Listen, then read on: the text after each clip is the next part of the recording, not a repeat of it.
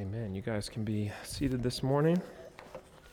It's good to be with you all. If you want to turn with me in your copy of Scripture to John chapter eight, we're looking at verses forty-one through forty-seven this morning. This is our sixth or seventh um, sermon on the Gospel of John chapter eight, and we began this chapter with Jesus' great statement where he stands before the people and says, "I am the light of the world." One of the most famous statements of our Lord in the Gospel of John, one of the ones that is most known, "I am the light of the world." And we talked about that significance for Jesus as the Messiah, as the one that would come and bring a light to the Gentiles, a light to the nations, that this light is symbolic of salvation, of God's redemptive purposes coming to climax and culmination in the person and work of Jesus Christ. And this whole chapter has been this sort of conflict where the temperature in the room has slowly been rising, where they don't like what Jesus has to say, they don't like the message that he is bringing, the fact that he is saying he is from the Father, that he knows where he's come from and where he's going, this idea of the mission of the Son of God. They don't like this. They don't like him revealing their sin. They don't like him bearing witness about himself. And so the temperature in the room builds. But it's interesting, as we looked at a couple weeks ago, we saw that Jesus says, unless you believe that I am, you will die in your sins. That there's a necessity not only to believe in Jesus as the Messiah, as the one that would be from the Jews that would save his people from their sins, but also as Yahweh, God himself, the I am, that I am. And we saw at the end of our passage a couple weeks ago that many believed in him, is what John tells us. Many believed the words of our Lord. But as we saw last week, this belief is a temporary belief. It's a short-lived belief. It's a false belief, if we could say that.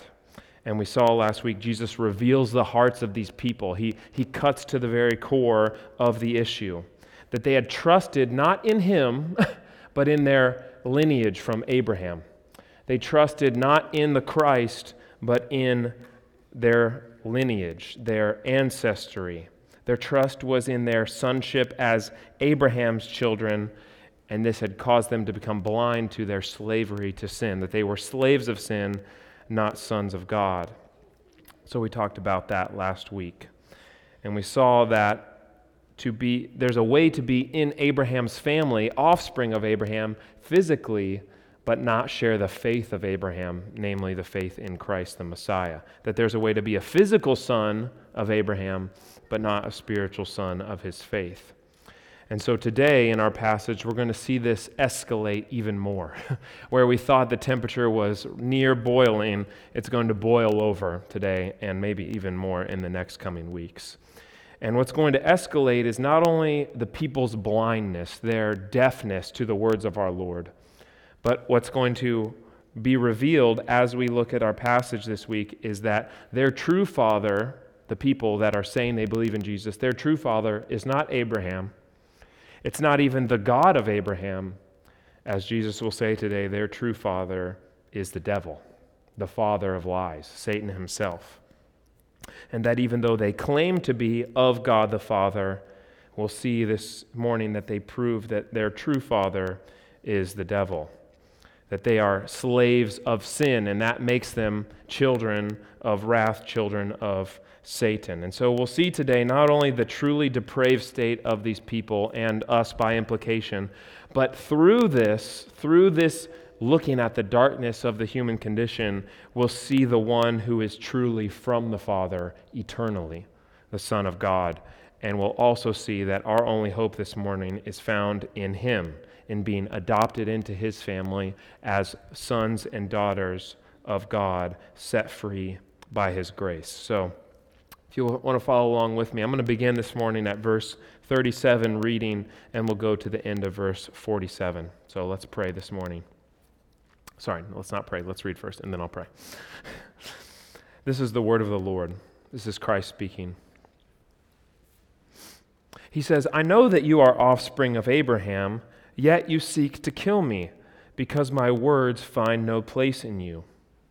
I speak of what I have seen from my father, and you do what you have heard from your father." They answered him, "Abraham is our father."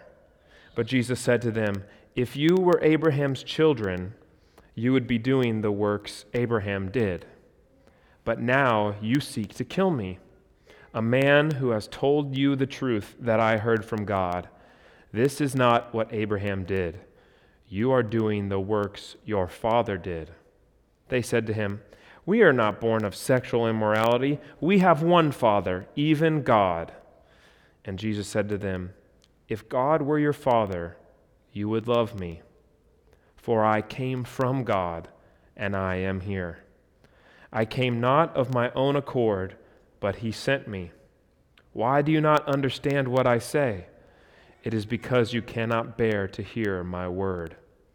You are of your father, the devil, and your will is to do your father's desires. He was a murderer from the beginning and does not stand in the truth because there is no truth in him.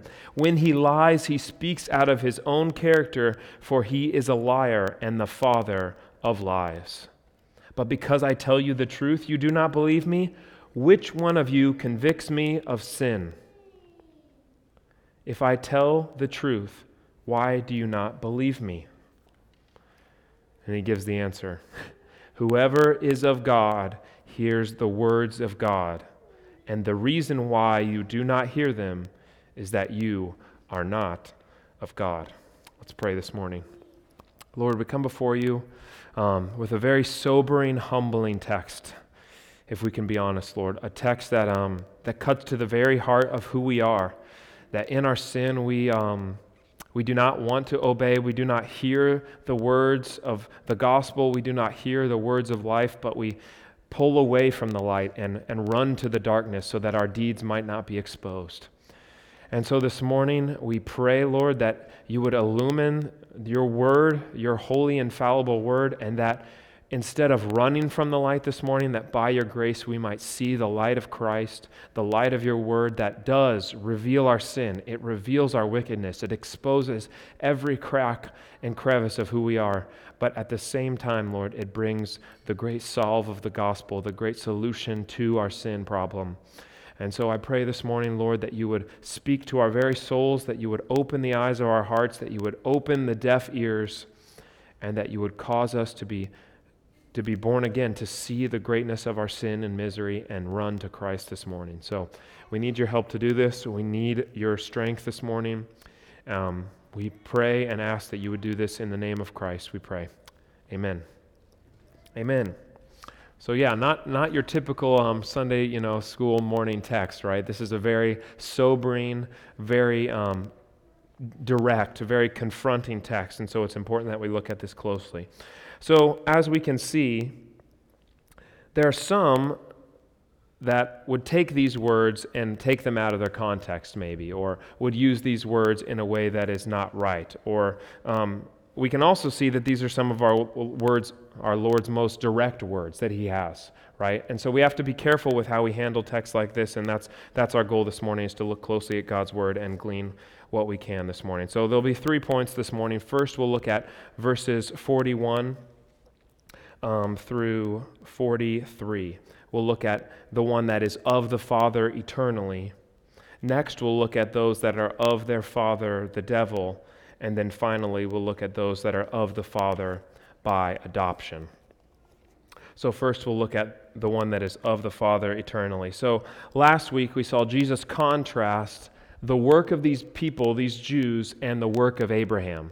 And he's trying to show them that they're not doing what Abraham did. They're not looking forward to the Messiah. They're not looking to Christ, who's standing right in front of them. They are seeking to kill him, the very opposite of accepting Christ. And in this veiled way, especially the verses that we read back again this morning, he implies that their father is not Abraham. He implies that they have another father that's not Abraham. And they pick up on this hint, and so they go one step further.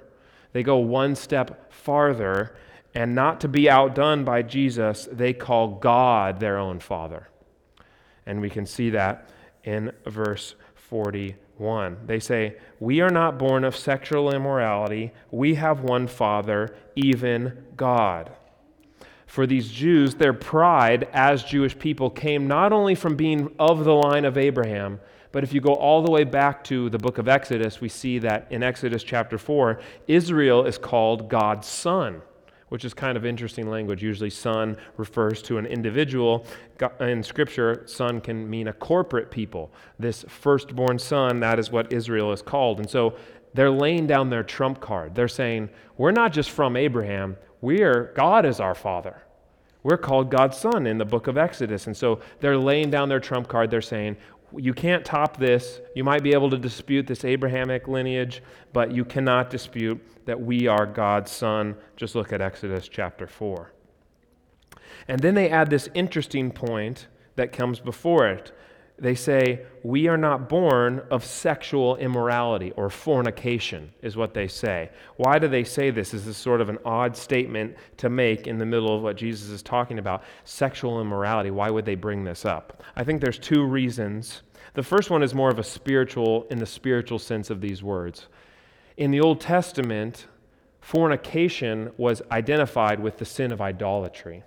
That when God's people would go after other gods, when they would search after idols under every green tree and upon every hill, God would call that sin sexual immorality or fornication, that they were, you know, they were going after other gods. He would call this spiritual harlotry.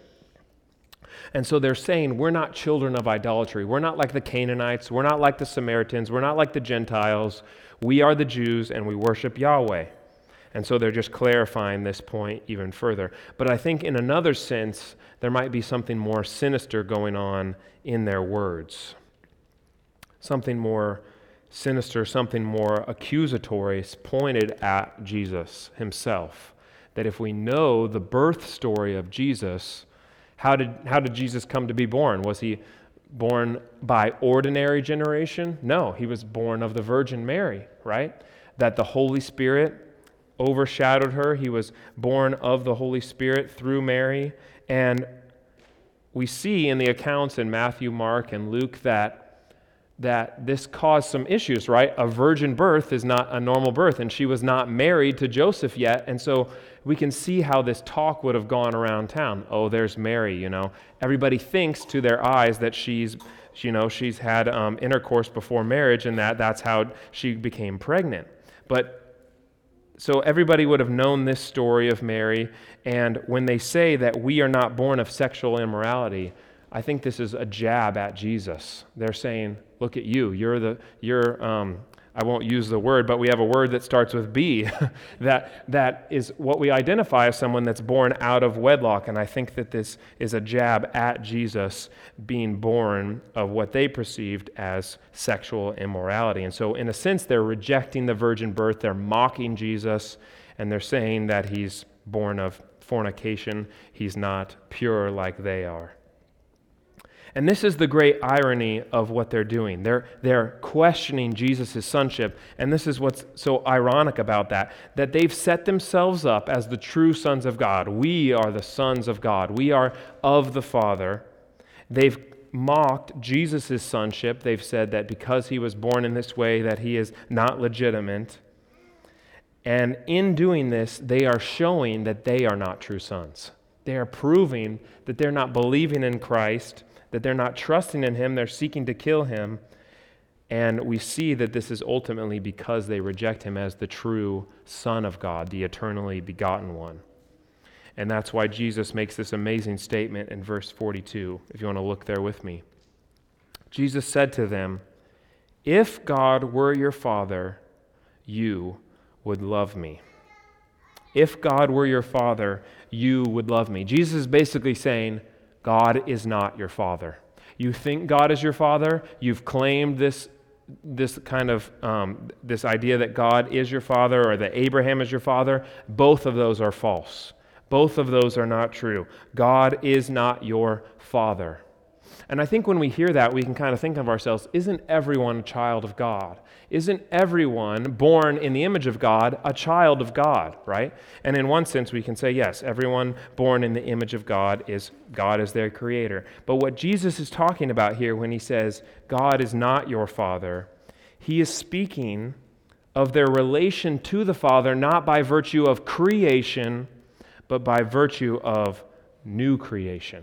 That they are not new creations from God. He's not speaking about ordinary generation, but by this act of regeneration that they are made the children of God. Not by being born of Adam or Abraham or David, but being born of God. Not by ancestry, but by adoption. That even though God is their creator, because of Adam's fall into sin and our fall into sin, we are not born children of God in a spiritual sense, but as Ephesians two will say, children of wrath, enemies of God, and as we've read this past couple weeks, slaves of our sin. Why is this? How do we know this? What is the reason Jesus gives for saying that they are not really children of God? He gives one reason, and he says, because you do not love me. Because you do not love me. Because they do not have love of Christ in them. They hate him.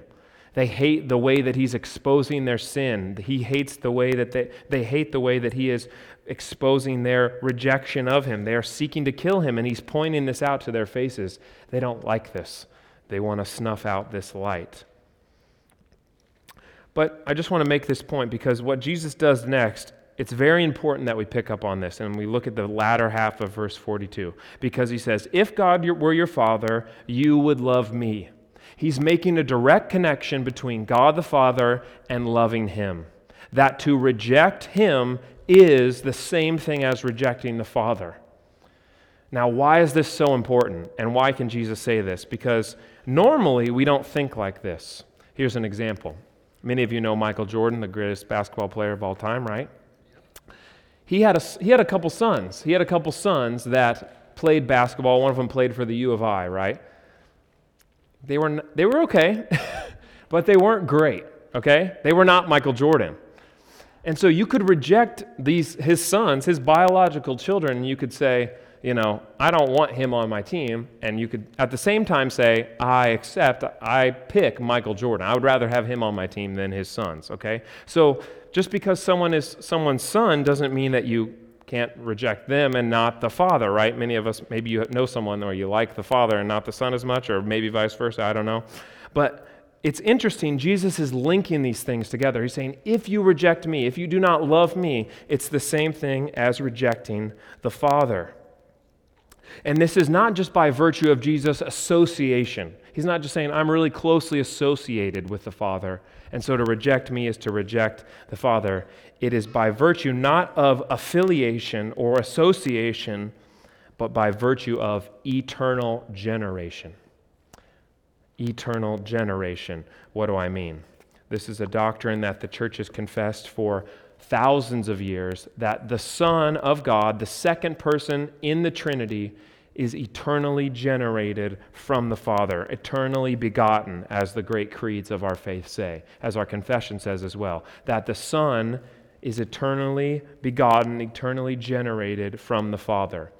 What is, what does this mean? Why does Jesus say this? Well, if you look at our text, he implies this, and he, and he says it explicitly. He says, if God were your Father, you would love me, for I came from God. Or the old King James says, proceeded forth, proceeded forth from God, and I am here.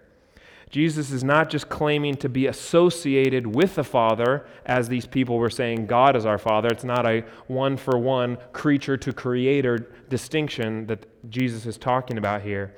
He is claiming to be one with the Father in his nature and in his being. That just as the Father is God, so am I God. Or as he'll say in a couple chapters, I and the Father are one. One in nature, one in essence, one in being. So that to reject the Son is the same thing as rejecting the Father. Not because of his mission as the Messiah, right? We know Jesus took on, the Son of God took on flesh. He lived the life that you and I could not live. He walked the earth. We're reading about it in John chapter eight. This is what we call the incarnation, that he took on flesh and always did the Father's will. But it's to reject the Son is in his incarnation. That's not what Jesus is talking about. He's talking about this idea that he is eternally begotten of the Father before the world even began. that this is what we call the doctrine of the Trinity, this great mystery that God is one, and He is God in three persons. Or we can say it like this, that the one infinite, eternal, immortal, unchanging, simple, and divine, holy God is Father, begetting Son, and breathing out the Spirit. That that is what God is. This is not an eternal, this is not a generation like you and I think of generation where a, a father begets a son. It is an eternal generation, an uncreated generation. And this is what we call eternal begottenness or eternal generation. And this is the language that the church has held on to for thousands of years to communicate that the Son is God, has the full divine essence, is dis- is distinct from God, right? The Son is not the Father, but the Son does have the whole divine essence. That this coming forth that Jesus is speaking about, this proceeding forth from God, did not happen in time and space in His birth when He was born of the Virgin Mary. It happened in eternity past, before time began. And this idea of Christ's eternal generation being one with the Father is the whole grounds of Jesus' statement. This is what one fourth century theologian Hilary of Poitiers says. He says this, "For the one and only reason that Jesus gives for loving the Son is this, His origin from the Father. Not by virtue of His incarnation, but by virtue of His eternal generation. And love for the Father is only possible for those who believe that the Son is from Him in this way." That it is not like God the Father. You know, Mormons have this strange doctrine of God where there's sort of God the Father and He has two children, Jesus and Satan. And so there's kind of this battle between good and evil. No. We believe in the triune God, one God in three persons, as we sang this morning, Father, Son, and Holy Spirit. That if Jesus was just a good messenger, if He was just a human earthly person, not eternally begotten, they could reject His message. They could take it or leave it. They could say, well, we like what you have to say and we don't like what you have to say. But if He is the Son of the Father, very and eternally God, then to reject Him is the same thing as rejecting the Father. And so if you can think of anyone, there's many people today that say, well, you know, I like the Father or maybe the God of the Old Testament, but not, I reject the New Testament. This is not what Jesus is saying. He's saying, to reject me is to reject the Father, because Jesus is saying He is very and eternally God. And so we see the implications of this as we go to point two this morning, as we look at those who are of their father, the devil. That Jesus gives the reason why they cannot hear His words. He gives them the reason why they do not understand, the reason why they are seeking to kill Him is because they are of their father, the devil. That their true father is not Abraham. Their true father is not even the God of Abraham, but their father is Satan himself. Now, this is obviously a reference to their spiritual condition, right? We know that Satan was a good angel. He was created good, but then by his disobedience fell from his righteousness, a fallen angel, that he is a spirit, does not have a body, incorporeal. And this is not saying that these people are literally, physically descendants or offsprings of Abraham, you know, in some Nephilim kind of way. We can talk about that later. But they are spiritually proving to be his children. They are spiritually proving to be children of the devil. Why is this? He tells us why. Because their will, their desire, and their nature is to do their Father's will. What does he say at the end of verse forty-four? Your will is to do your Father's will, your Father's desire. Or we can say it like this. Fathers bring forth sons that are like them. That's what one commentator said. Fathers bring forth sons that are like them. That just as Satan is the father of lies, so do his children oppose the truth. Just as Lucifer was a murderer from the beginning, so do those under his influence seek to snuff out the light of the world. And that's what Jesus goes on to say. as we read in verses forty-four through forty-five. He says, "He was a murderer from the beginning and does not stand in the truth because there is no truth in him. When he lies, he speaks out of his own character, for he is a liar and the father of lies." And so we see this great contrast between Christ, the perfect, sinless Son of God, who only tells them the truth, and their father, the devil, that's causing them to reject Christ, reject his message of life, and not only reject his message of life, but seek to kill him, seek to snuff out this light of the world. And while these words are extremely convicting, they're extremely forward. Jesus is not pulling any punches. I mean, if you walked up somebody on the street and said, "You are of your father, the devil," I mean, what kind of look would you get from that person? Jesus does not pull any punches. He does not, he does not go around the issue. He is looking right at them, and he tells them their, the true state of their spiritual hearts, that they are of their father, the devil, because they are seeking to do his will. They're proving themselves to be children not of Abraham, not of God, but of Satan himself. But in doing this, in exposing their true state, this is actually a grace of our Lord. This is actually a grace of him.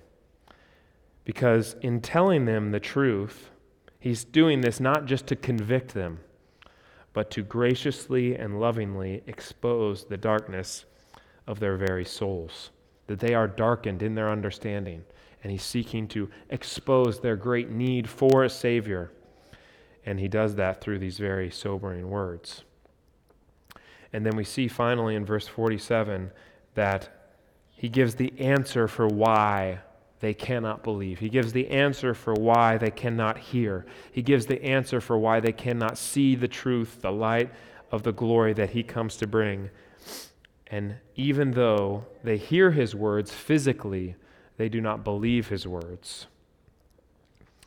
And we see that even though he tells them their spiritual state, even though he tells them what's really going on, they cannot hear the truth. They do not come to the light, and he tells them why. He tells them why they cannot hear. He tells them why they will not believe. He tells them why they're not coming to the light.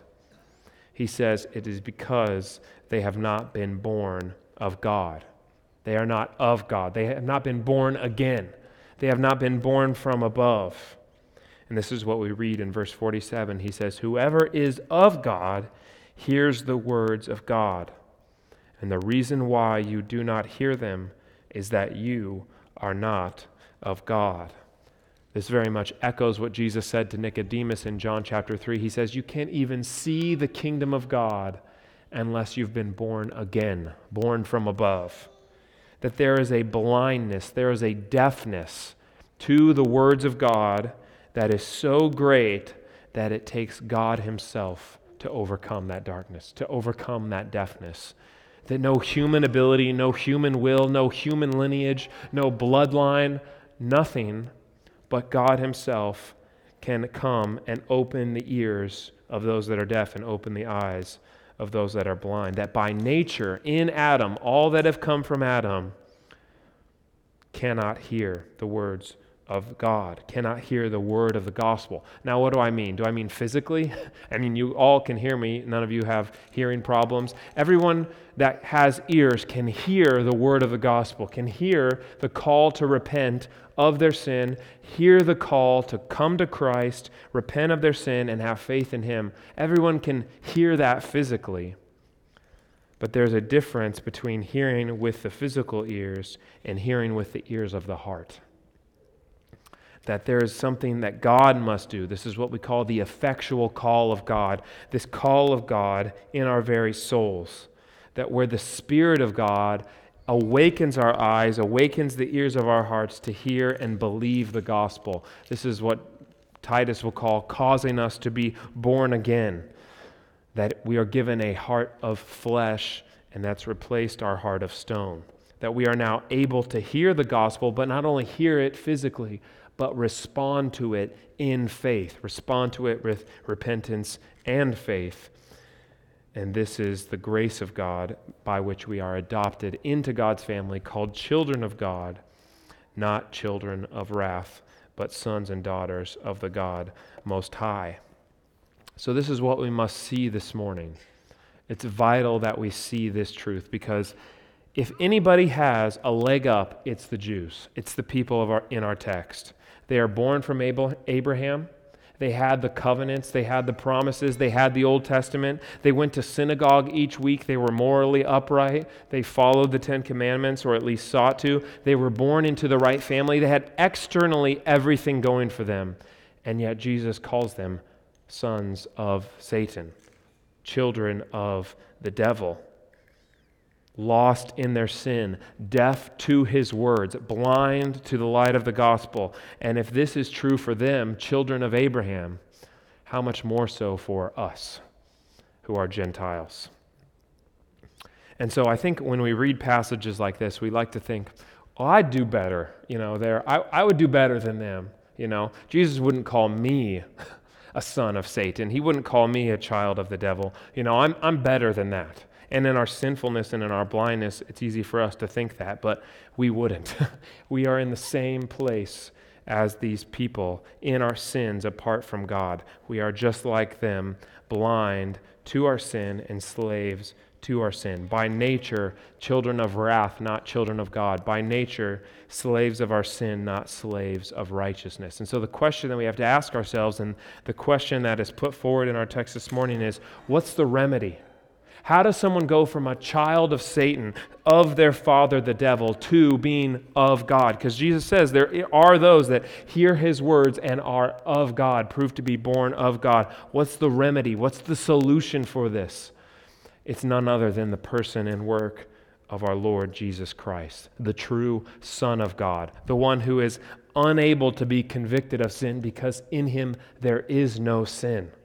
He is perfectly righteous, perfectly good, not born of ordinary generation, but born of eternal generation from the Father, of the womb of Mary, that in the fullness of time he was sent forth, born of a woman, born under the law, to redeem those who were under the law, so that we might receive adoption as sons and daughters of God. And not only that we might be born of God or born again, but that we might be adopted into God's family.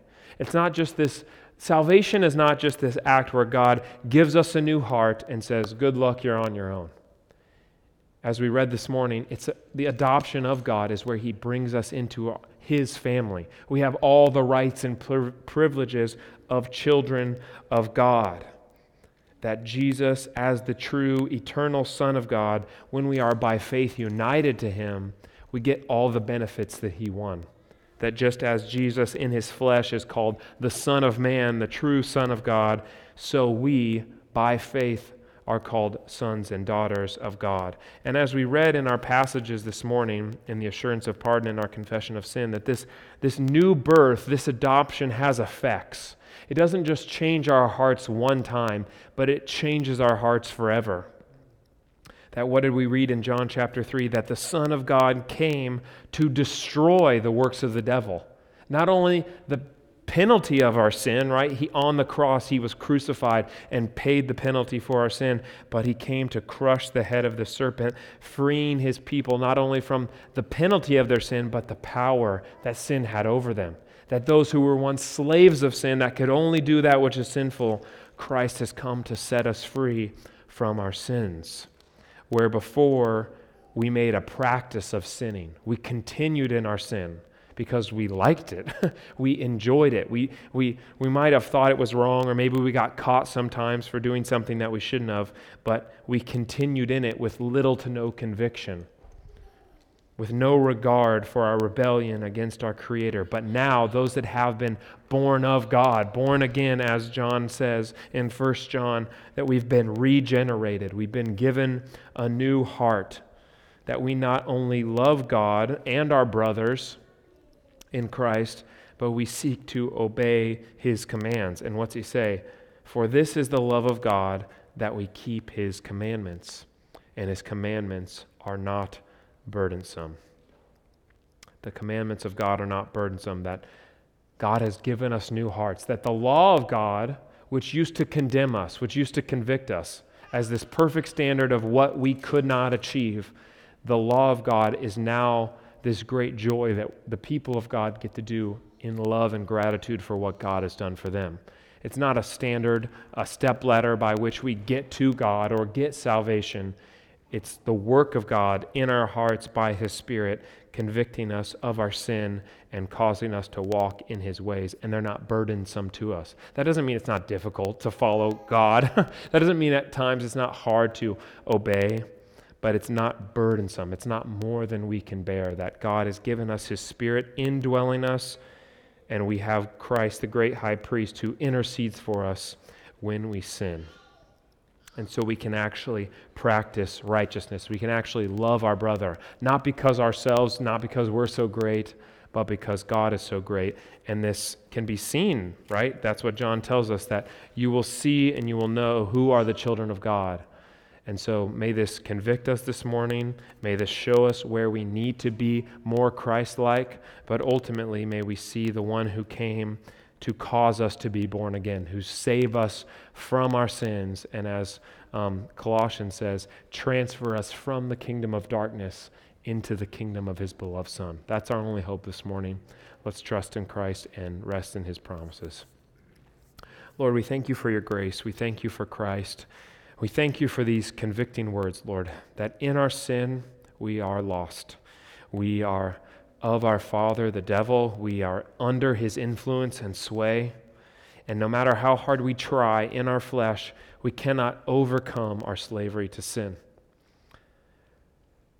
But in the fullness of time, You sent forth Your Son, the perfect Son of God, the, the true and living God, the second person of the tri- triune God, the Son of God. You sent Him in the fullness of time to take on flesh, and to not only live the life that we could not live in full obedience to the law of God, never failing at any point, but He came to suffer and die on the cross for our sins, becoming accursed for us, taking the wrath and punishment that we deserve so that we might become children of God, not by our works, but by the work of Christ alone. And so we come this morning looking to Christ, resting in His promises, knowing that to even hear the word of the gospel with faith, we need an act of God to open the eyes of our hearts and reveal our need. And so this morning, where there are deaf ears, where there are blind eyes, would You open the eyes of Your people? Would You help us to see our need for Christ this morning and rest in His finished work alone? We pray that You would do this by the work of Your Spirit, and we ask for Your help this morning. In Your name we pray. Amen.